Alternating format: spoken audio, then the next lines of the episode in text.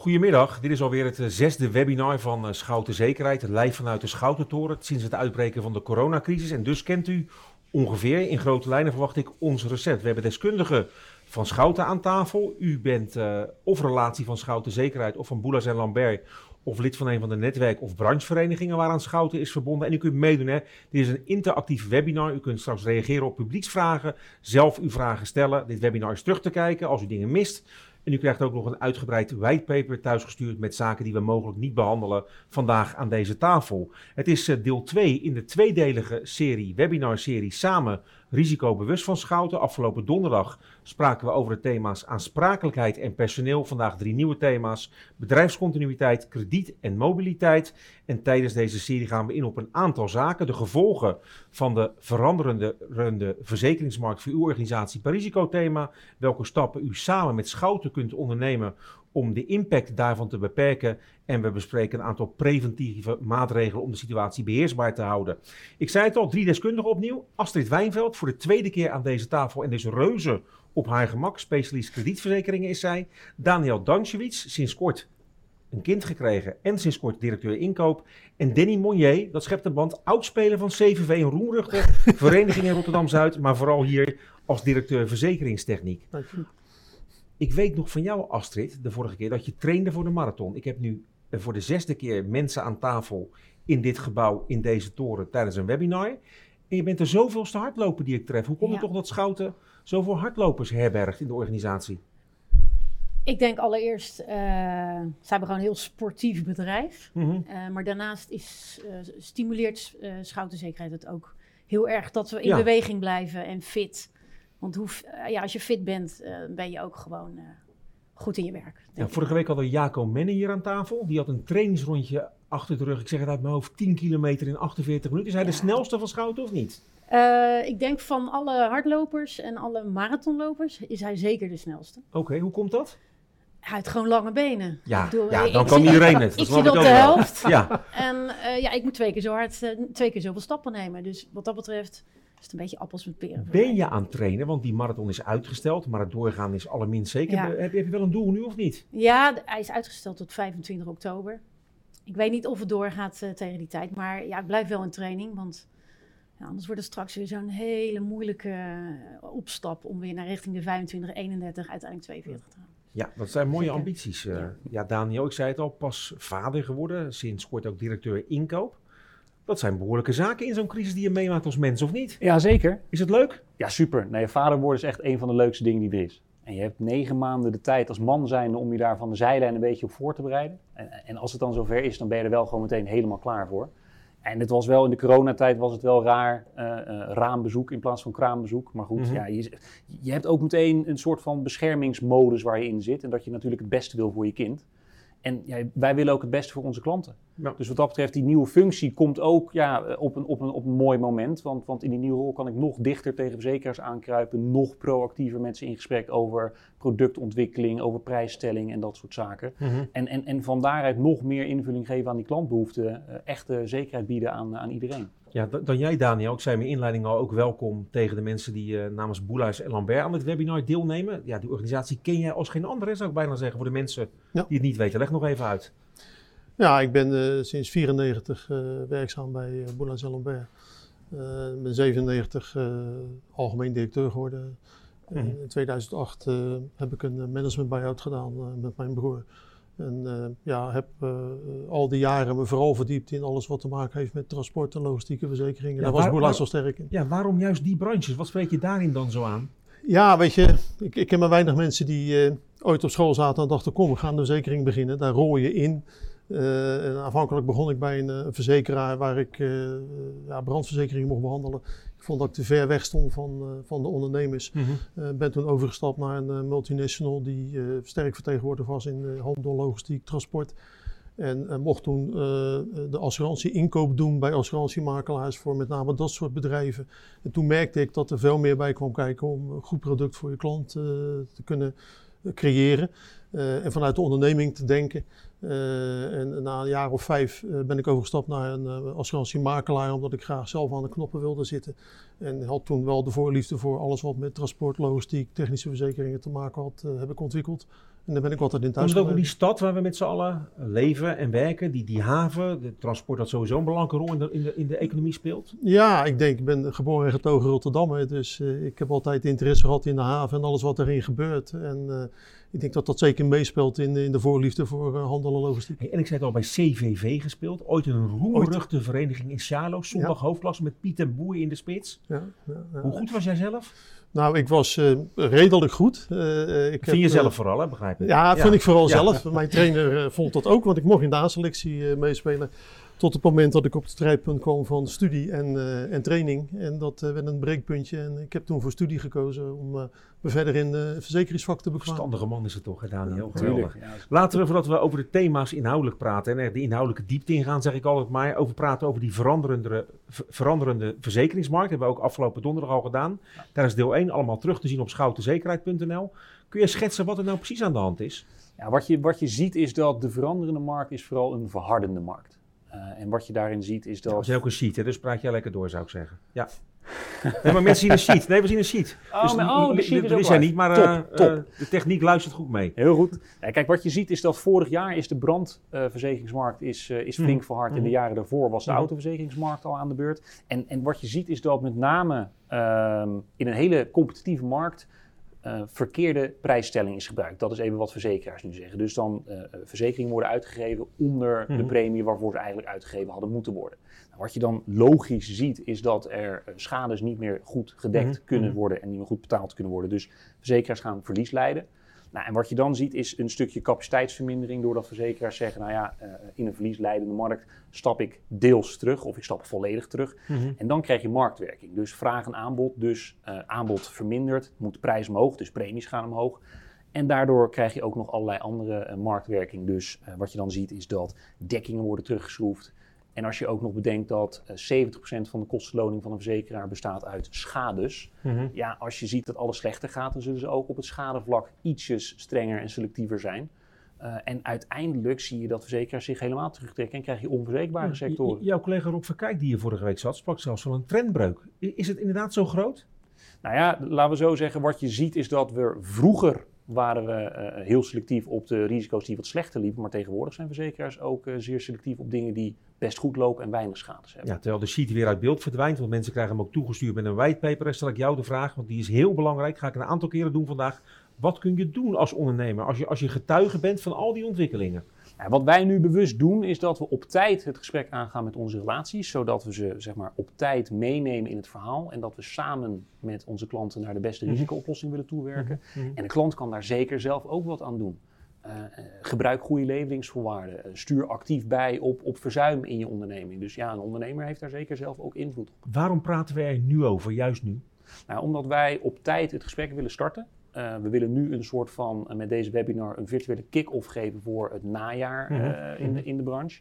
En ja, doordat we dat nu doen, willen we samen met onze relaties goed voorbereid dat najaar ingaan. Om te kijken hoe we die impact van die veranderende markt ja, wat beheersbaarder kunnen maken. Ja, nog een keertje. Ook vorige keer ging het over die trendbreuk in de verzekeringsmarkt. Die veranderende omstandigheden allemaal terug te zien op schoutenzekerheid.nl. Astrid, laten we praten over jouw vakgebied. Yes. De kredieten.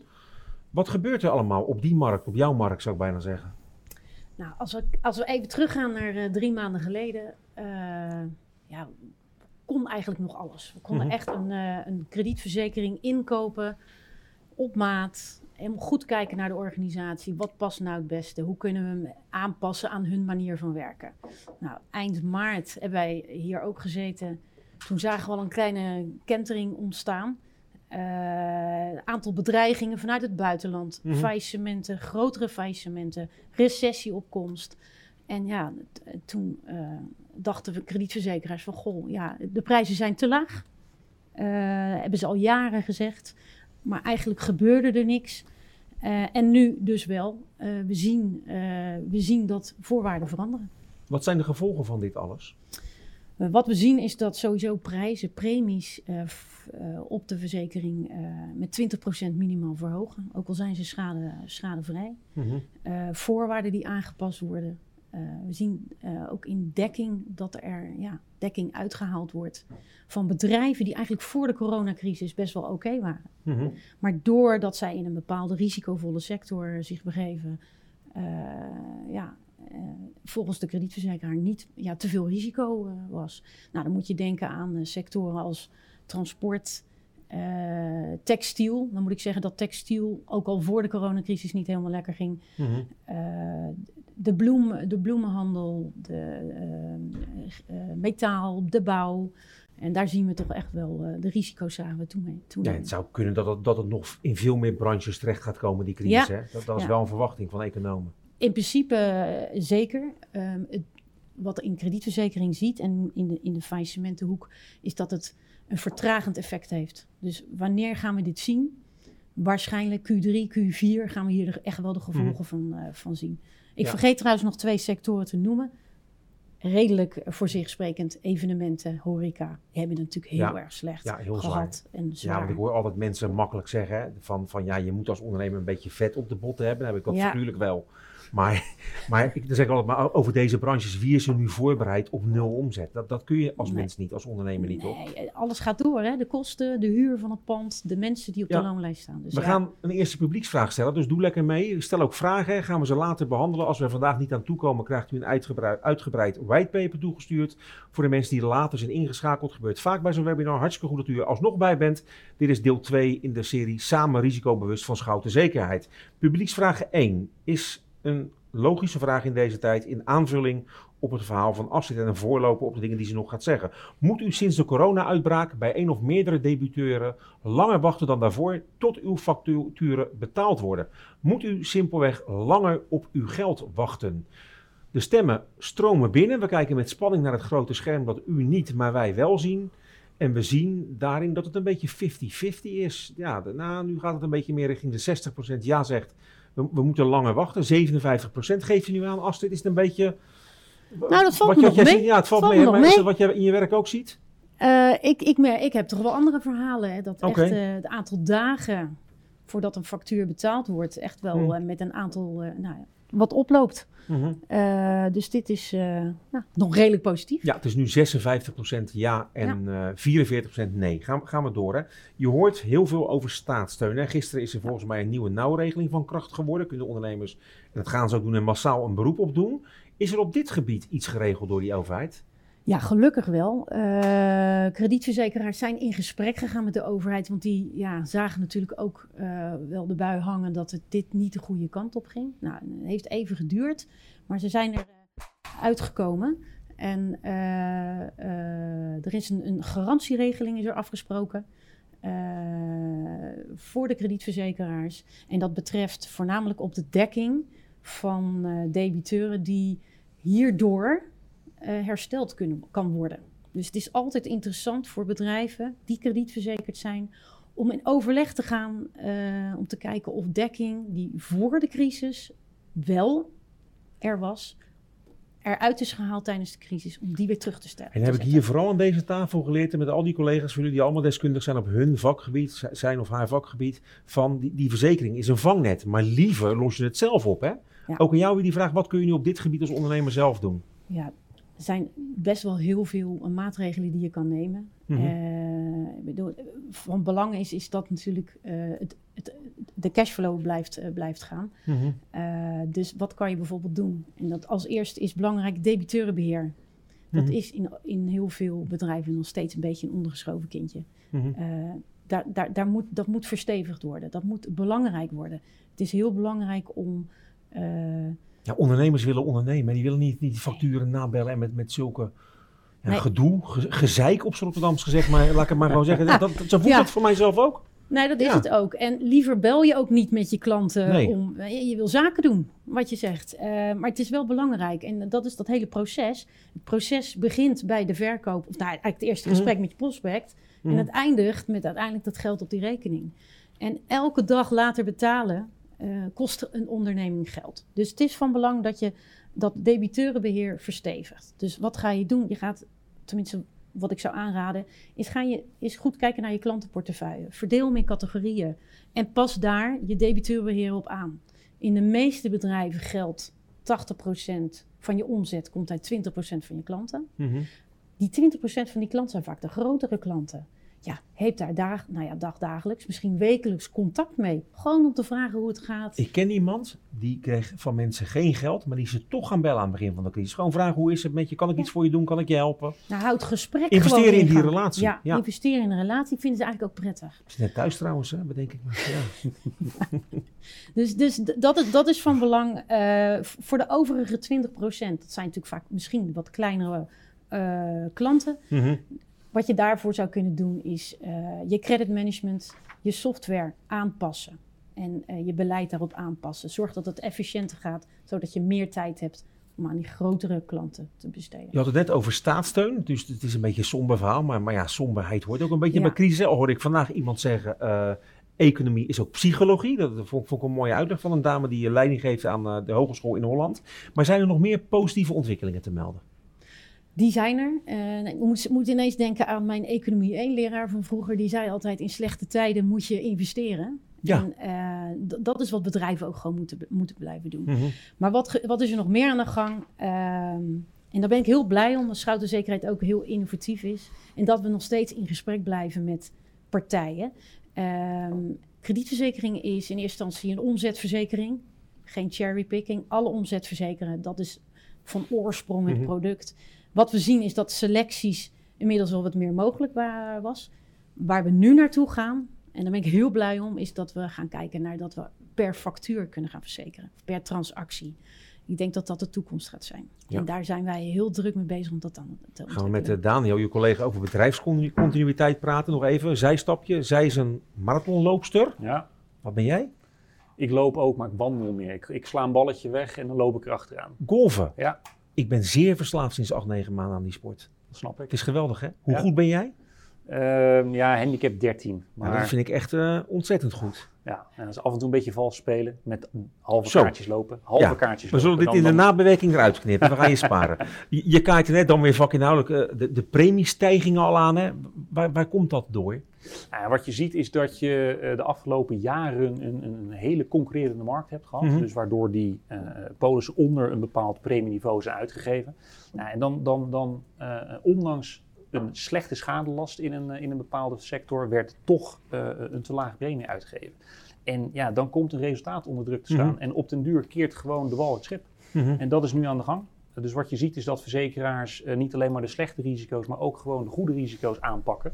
En met aanpakken bedoel ik, premies gaan omhoog, eigen risico's gaan omhoog, verzekerde sommen gaan omlaag, uh, dekkingen worden teruggetrimd. Dus ja, verzekeraars zijn wel aan het ingrijpen. Ja, die, die schadelast stijgt ook, hè? Hoe komt dat dan? Nou ja, wat je ziet is dat de, de, de, de wereld uh, zeg maar in een soort van keten steeds mm -hmm. dichter met elkaar verweven is. Waardoor als er ergens een keer een grote schade ontstaat, dat, dat rimpeleffect, ja, dat, dat brengt steeds meer uh, schades met zich mee. Um, en er komen nogal wat grote schades. Hè? Grote branden, zoals bijvoorbeeld oud en nieuw is in de laatste paar jaar de schade gestegen in totaal van 10 miljoen naar, naar 20 miljoen. Ongelooflijk. En, en Vandaag was er ook nieuws hè? Ja, ja. in dat kader. Ja, klimaatverandering. Ik las vanmorgen in het artikel in het AD. En wat je ziet is dat uh, schades door extreem weer, dat wordt ook steeds groter. Verzekers hebben becijferd dat in uh, de laatste drie jaar de schades door neerslag met 70% zijn gestegen en de schades ja. door storm zelfs met, uh, met, met 50%. Ja, ongelooflijk. Kost het ook per definitie meer daardoor? Nou, wat je ziet is dat tegenwoordig is er gewoon steeds meer moderne technologie. Dus een huis had vroeger vier muren mm -hmm. en een dak. Mm -hmm. En tegenwoordig zitten in die muren zitten sensoren en op die daken liggen zonnecellen. Dus je kan je voorstellen als zo'n ja. huis dan plat gaat, ja. ja, dan is de schade een stuk hoger. Dus ja, het antwoord is, het, het kost Korte allemaal antwoord is ja, het kost ja. wel meer. Laten we ook daar een publieksvraag over stellen. De tweede publieksvraag, laten we de proef op de som nemen of het ook geldt bij jullie, binnen jullie bedrijven.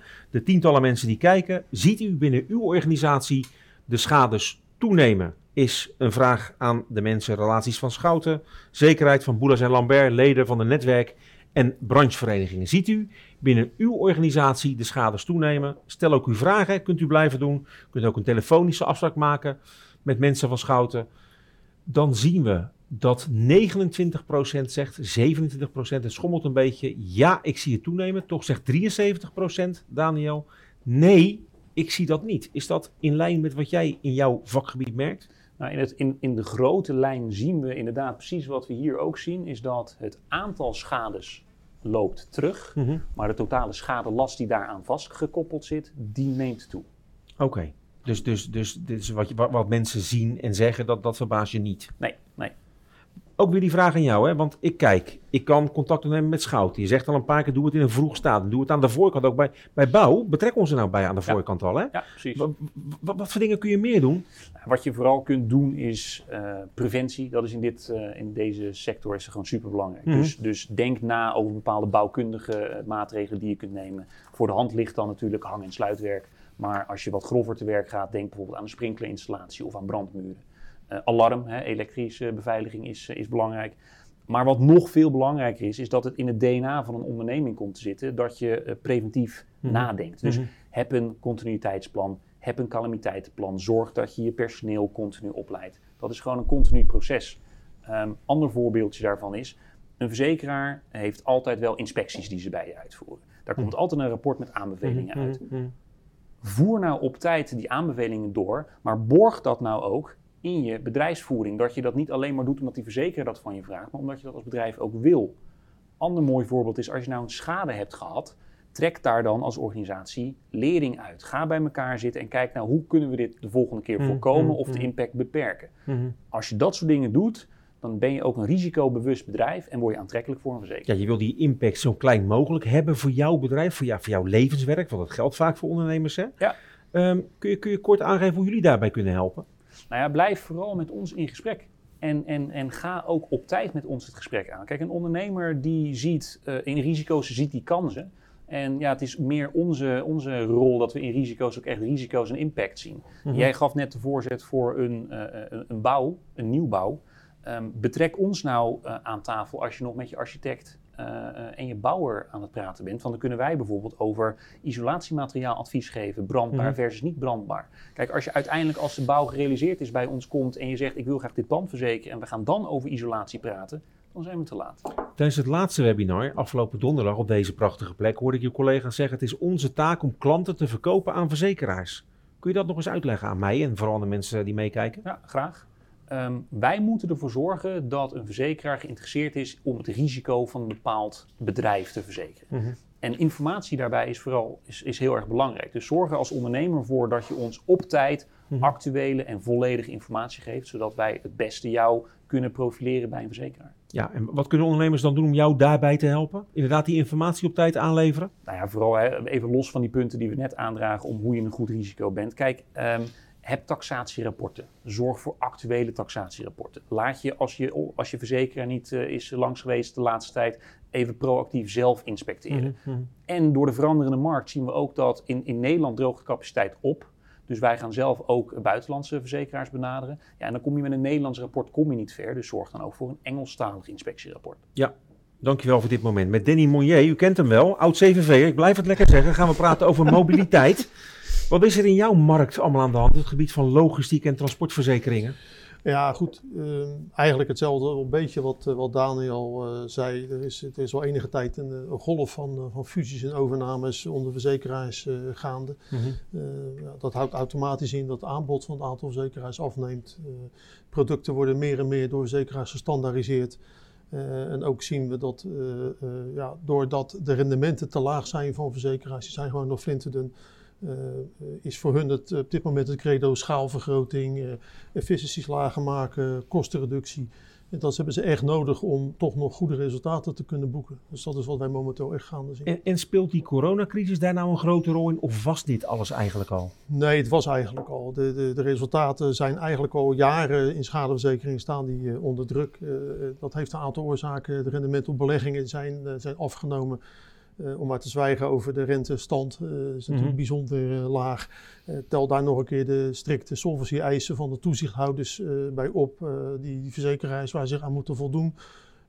Ja, dan zie je dus dat de consequentie wordt dat ze echt heel strikt op de schaderesultaten gaan sturen om te zorgen dat ze voldoende rendement maken, omdat de, zeg maar, de manier waarop ze in het verleden eh, eventuele verliezen konden compenseren door overige bedrijfsresultaten niet meer kunnen of mogen. Ja, en wa- wa- waar leidt dat allemaal toe, die trends? Ja, dat, dat leidt, nou ja, dat leidt eh, eh, tot, tot premieverhogingen, dat Mhm. leidt tot eh eigen risicoaanpassingen. De dekkingen worden meer versoberd.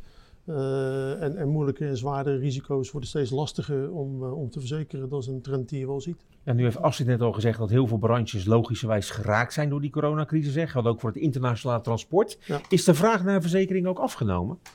Nee, uh, helemaal niet eigenlijk. de impact van, van corona kan dermate groot zijn op mm-hmm. transport en op, op projecten. Uh, dat er zelfs nieuwe risico's ontstaan. Denk bijvoorbeeld aan het feit dat uh, zaken niet uitgeleverd kunnen worden of projecten stil komen te liggen, zaken opgeslagen moeten worden. Ja, dat brengt nieuwe risico's met zich mee. Dan moet je denken aan uh, preventie, wat ga je doen, maar ook op wat voor manier is dat gedekt of moet ik aanvullende voorzieningen gaan, gaan treffen. daarnaast zie je ook dat zeg maar, de corona ook weer nieuwe kansen heeft geboden. Ondernemers zouden geen goede ondernemer zijn als mm -hmm. ze niet kijken of ze ja, in hun activiteiten uh, in kunnen spelen op wat er allemaal gaande is in de markt. Uh, uh, dus dat betekent dat er ook weer nieuwe risico's zijn ontstaan doordat activiteiten worden verlegd. En ja, dan moeten wij toch wel heel goed met een ondernemer praten over wat ga je doen en wat houdt dat mogelijk in mm-hmm. voor jouw bestaande voorzieningen en risico's en waar moet je aan denken en welke risico's komen er nieuw bij waar je wellicht toch ook weer een dekking voor nodig hebt. Heel stiekem, ik ga een beetje zachter praten, vond ik het wel lekker in het begin van de crisis. Het is ook allemaal een drama, maar het was lekker rustig op de weg. Geen files, er was, er was geen file-informatie meer op Radio 1. Of bij mijn oude vrienden van Rijnmond. Heerlijk was het. Heeft dat nou gevolgen voor je autoverzekeringen?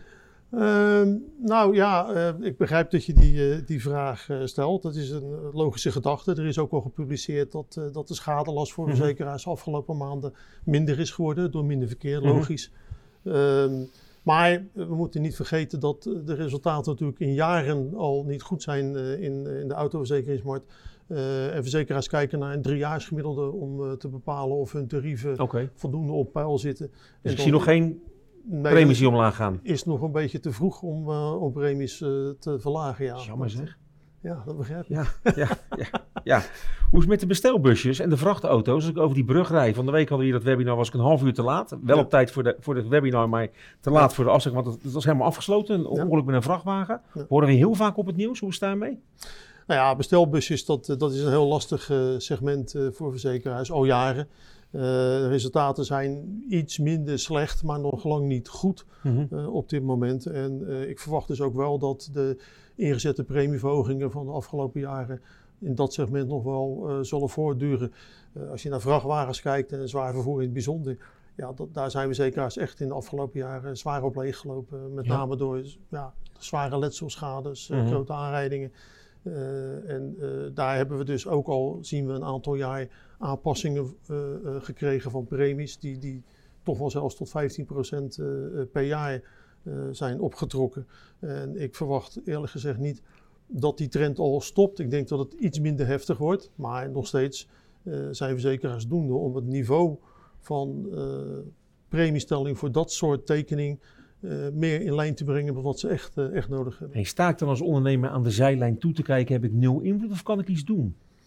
Ja, wat je natuurlijk kan doen is uh, zorgen dat, zoals Daniel het al zei, je risicoprofiel er goed uitziet. Dus zorg dat je je schade goed in de hand hebt, dat je preventiemaatregelen treft, dat je zorgt dat je met chauffeurs in gesprek gaat.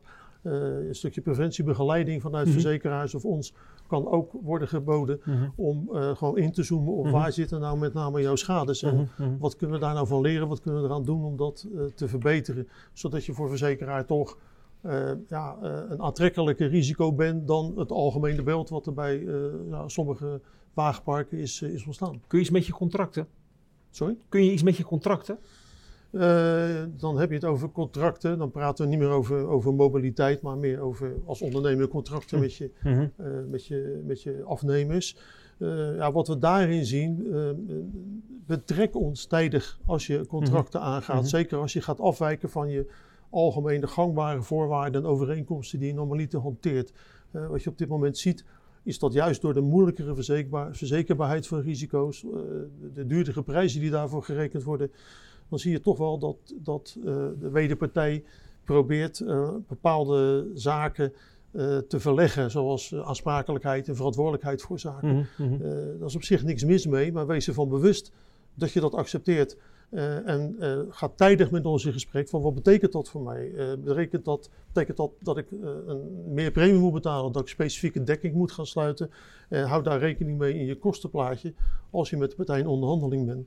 Gebeurt het nou wel eens dat, dat, dat sommige bedrijven gewoon niet meer verzekerbaar zijn door de branche waaruit ze komen, door het schadeverleden bijvoorbeeld? Nou ja, het kan het, kan het schadeverleden zijn of het soort risico. Er zijn een aantal risico's waar verzekeraars gewoon meer en meer afscheid van willen nemen, omdat ze het uh, gewoon een, te zwaar en vinden en daar te weinig uh, fiducie in hebben dat ze daar ooit rendement in kunnen maken.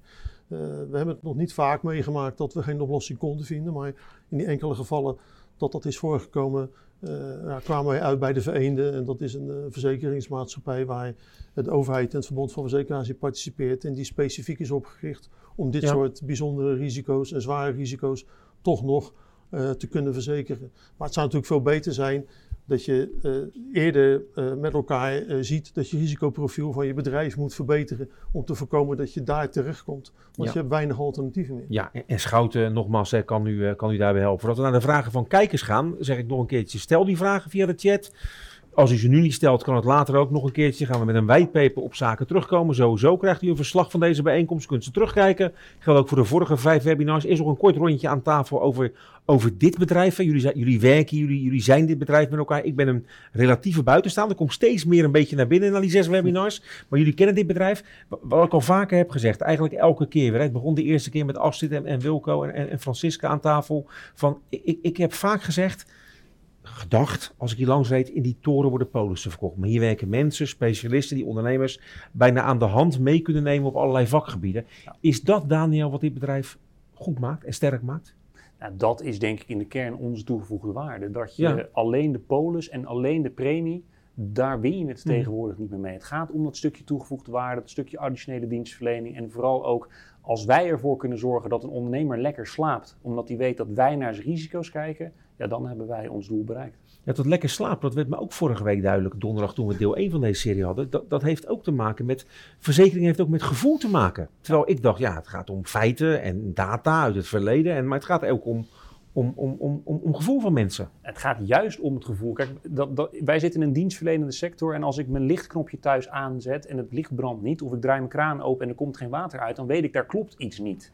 En Mhm. verzekeren is een soort uitgesteld genot. Ik, ik koop een polis. Wat zeg je nou? Ja, ik betaal Ik verslik me bijna mijn water, man. Ja, Wat zeg je uitgesteld, nou? uitgesteld genot. Ik koop een polis, maar waarvan ik nooit weet of ik hem ga nodig hebben. En als ik hem nodig heb, weet ik niet of die klopt. Dus dat stukje gevoel, dat moeten wij wel goed managen. Dat gewoon een ondernemer zeker weet dat hij bij ons aan het goede adres is. En dat hij gaan lekker ze, slaapt. als ik hier op de marketing werk, denk ik hier wandtegeltjes van maken. Echt geweldig. ik zie de eerste vraag van Irma binnenkomen. Ik denk voor jou, eh, Danny. Ehm, waarom worden hoe langer hoe meer rijscholen niet meer verzekerbaar? Rijscholen hebben meestal hoge no-claim-kortingen, omdat ze meestal geen schuldige partij zijn en toch worden ze geweerd. Irma is boos, fel en teleurgesteld. Goeie vraag van Irma. Ja, Ja. eh, Ja, nu, eh, nu moet je er staan hè, in dit gesprek. Ik, ik ken Irma, dus ik verwacht ook dat ze zo wie, wie is. Irma? wie, wie is Irma? Irma is van een eh, organisatie van rijschoolhuis. Ja, nee, maar het doet ze goed voor de vak opkomen. Ja, dat doet ze ook Vind ik goed. leuk. Eh, is ook prima. Ik ben Eh, fan van Irma. eh, ja, het ja eh, d- kijk, ik kan daar op dit moment alleen maar over zeggen dat eh, verzekeraars algemene ervaring met rijscholen toch niet positief is. En, eh, Ja, maar ze zegt, nee, ik ga toch even die... Ja, ik, nogmaals, ik kende helemaal niet, hè, om elk misstand te voorkomen. Maar ik vind het mooi. Ze zegt ook nog in die chat, als je goede voorwaarden stelt... en de rijschoolbranche omarmt als partij... heb je als verzekeraar toch een grote pool aan potentiële nieuwe klanten. dat weten we. want- Irma, bedankt maar nu. Die Irma, die Ah, Irma, dankjewel. maakt mijn Eh, dag goed. Gelukkig werken we al samen met de organisatie. Ja, dat is maar, mooi, hè? eh, Ja. het, toont wel aan eh, hoe verzekeraars op dit moment in de wedstrijd zitten. En toch eh, eh, vrij star zijn in hun acceptatiebeleid, ook voor dit soort risico's. Ze vinden dat dus toch een bijzonder risico. En ik snap heel goed de frustratie dat je dan zegt, ja, maar wij als organisatie hebben eigenlijk helemaal niet dat, dat, dat beeld. En eh, Mhm. ik vind het fijn dat ze stelt dat eh, de risico's, eh, en de, de no-claim, eh, erg, eh, erg goed zijn eh, binnen de organisatie. Dus ik denk dat het dan eh, misschien goed is, eh, als we dat goed kunnen inventariseren voor alle leden, dat we met een daadwerkelijk echt collectief kunnen komen en niet met een vrijblijvende uh, aanvragen zoals het nu gaat. Maar dat je mhm. dus echt een hele groep kan pakken, gebaseerd op uh, goede informatie over hoe die groep dan presteert als, mhm. als organisatie van rijschoolhouders.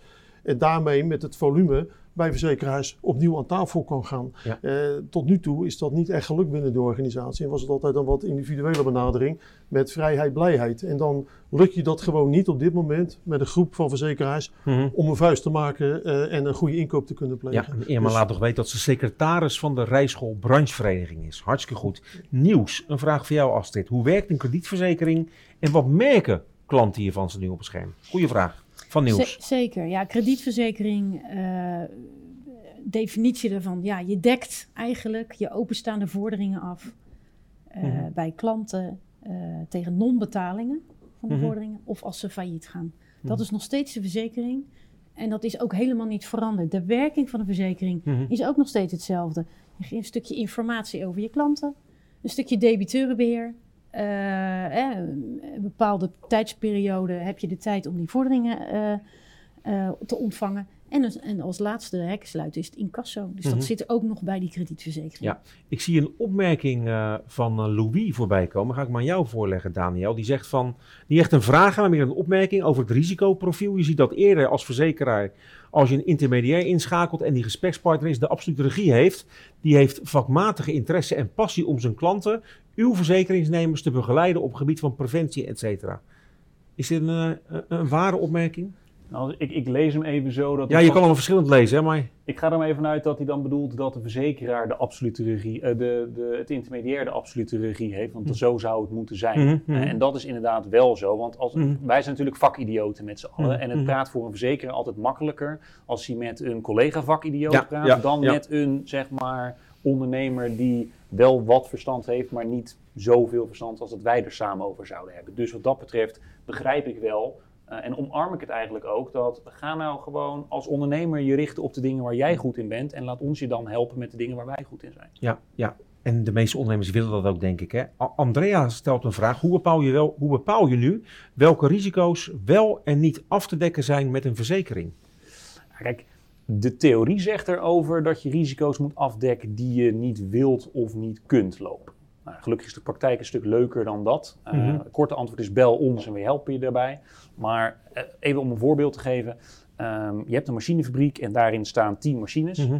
Dan zou je kunnen zeggen, ik ga alle 10 die machines op de meest uitgebreide condities verzekeren. Maar als wij dan met jou in gesprek gaan, dan gaan we dat hele uh, proces analyseren. En dan komen mhm. wij erachter dat twee van die machines zogenaamde bottlenecks zijn. Daar loopt het hele proces doorheen. Mhm. Dus dan zou ons advies zijn, verzeker nou die twee machines op de meest uitgebreide conditie. En dan kan je die andere machines voor iets minder uitgebreide Pas het aan op de praktijk van alle dag, zeg je eigenlijk. Ja, precies. Ja, goede vraag van Laura. Die doet ook lekker mee, zeg ik maar. Ook van de week had ze een paar goede vragen. Wat zijn de meest geclaimde schades per behandeld risicothema? Ten eerste op het gebied van bedrijfscontinuïteit.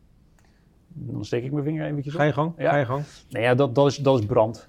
Uh, en, en brand is gewoon de grootste schadepost die er is. En aan brand kleeft ook nog een zogenaamde bedrijfsstilstandsschade. Uh, dus ja, als je pand weer herbouwt, dus ben je ook niet meteen terug in business. Dus ook dat is een stukje uh, schade die je Het Rotterdamse restaurant Kaap Mossel, onlangs hier een paar kilometer vandaan. Ja, ja. ja. en dan, dan duurt het gewoon een tijd. En die tijd kun je ook mee verzekeren. Ja. Krediet.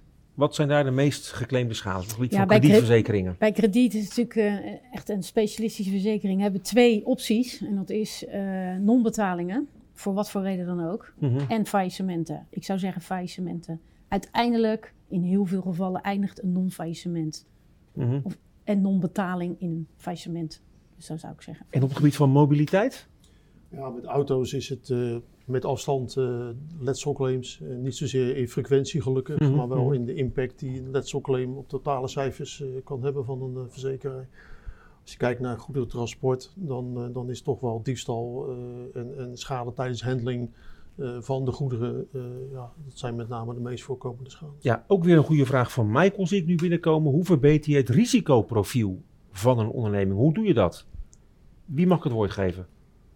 Nou, ik denk kijken twee mensen kijken jou streng aan. Uh, ik, zal, uh, ik uh, ben gewillig en volgraag.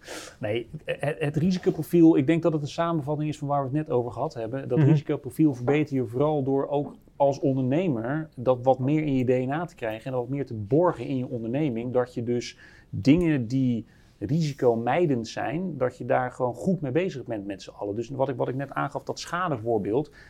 Heb nou niet alleen aan het einde van een schade het idee van: oké, ik ben blij dat ik de schade overleefd heb. Nee, ga nou met je belangrijke mensen na. Mhm. Hoe heeft het kunnen gebeuren? En hoe kunnen we het voor de volgende keer voorkomen? Dan wel mhm. de impact verminderen. Het, is, mhm. het, het, het, moet meer gewoon geborgd worden in een organisatie. Ja, ja, ja. DNA krijg je alleen door herhaald begeleiden onder de aandacht brengen, zegt Louis nog een keertje. Nou, Louis is een goede kijker. En ja, Louis, kan ook tegeltjes uh, uitgeven. Nee, maar is goed. Het is goed, goed dat mensen meedenken. Jij wil nog iets zeggen, Danny? Nou ja, het gaat erom dat ik, aanvulling op wat, uh, wat Daniel zei, uh, over het verbeteren van het risicoprofiel. ik denk dat het belangrijk is dat de ondernemer ook laat zien dat hij bepaalde risico's best wel wil nemen. En ook zelf een stukje verantwoordelijkheid daarin wil dragen. Dat zit in het algemeen in ondernemers, zou je zeggen, risico's nemen. Maar, En dat betekent dus ook nemen in het zin van dat je niet eh, alles verzekert, maar gewoon een aantal zaken ook zelf kan eh, dragen en wil dragen. Mhm. eh, juist door die verantwoordelijkheid erin te nemen, ziet de verzekeraar ook dat je daar eh, ja, goed mee omgaat. En dat je mhm. ook zelf wil voelen waar het in je bedrijf misschien eh, niet goed gaat. En eh, laat het bedrijf het ook maar iets voelen dat het wat minder goed gaat doordat je bepaalde uh, uh, risico's niet goed in je organisatie hebt opgelost.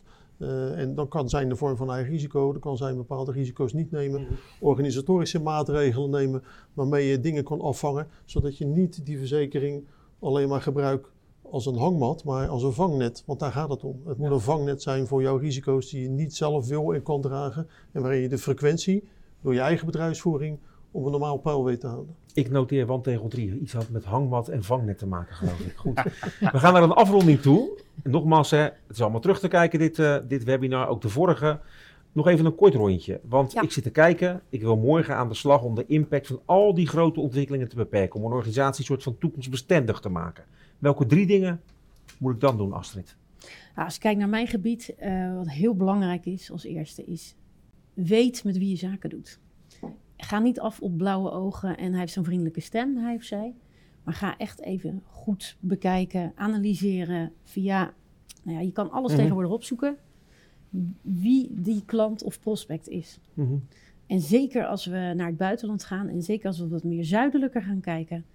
Uh, ja, daar, daar, loopt, daar werkt het net allemaal eventjes wat anders. Mhm. Dus dat is even van belang. Met wie doe ik zaken? Wil ik daar dan ook zaken mee doen?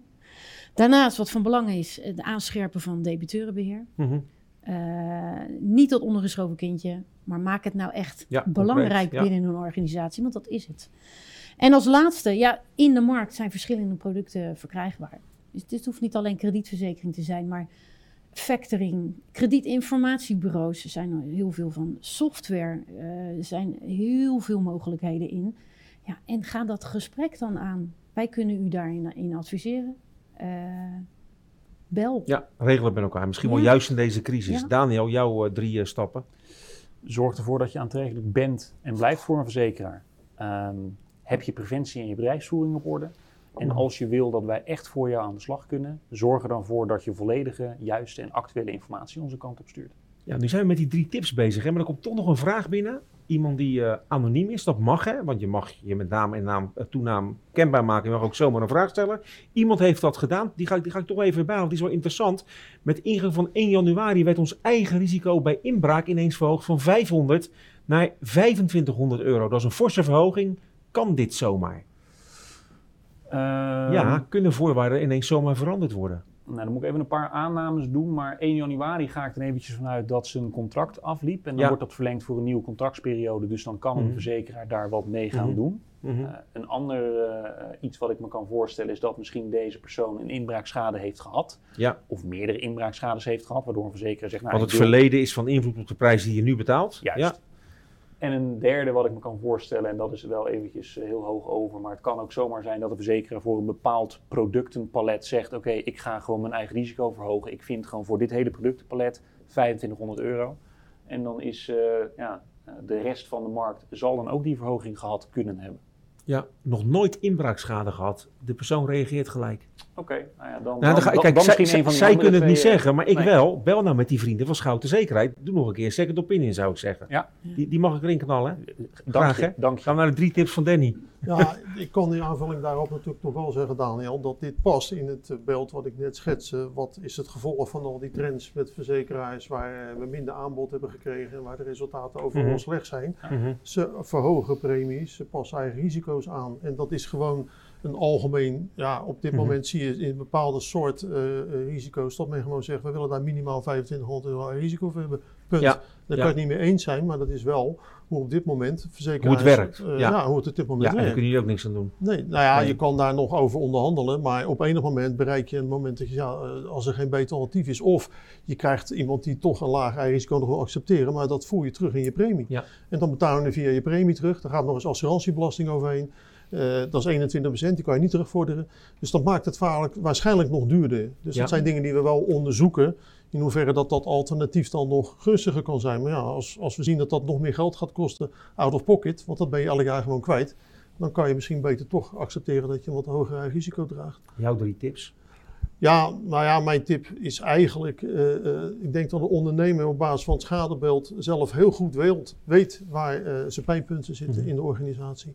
Eh, en gaat daar vooral inderdaad met ons over in gesprek. Van wat kunnen wij voor alternatieven en tips bieden om te voorkomen dat je schades krijgt, om te voorkomen eh, eh, dat het zich blijft herhalen, waardoor eh, uiteindelijk de premie alleen nog maar duurder en onbeheersbaarder wordt. Zorg daarmee dus dat je risicoprofiel verbetert. En dat kan zijn organisatorische maatregelen, dat kunnen preventiemaatregelen zijn.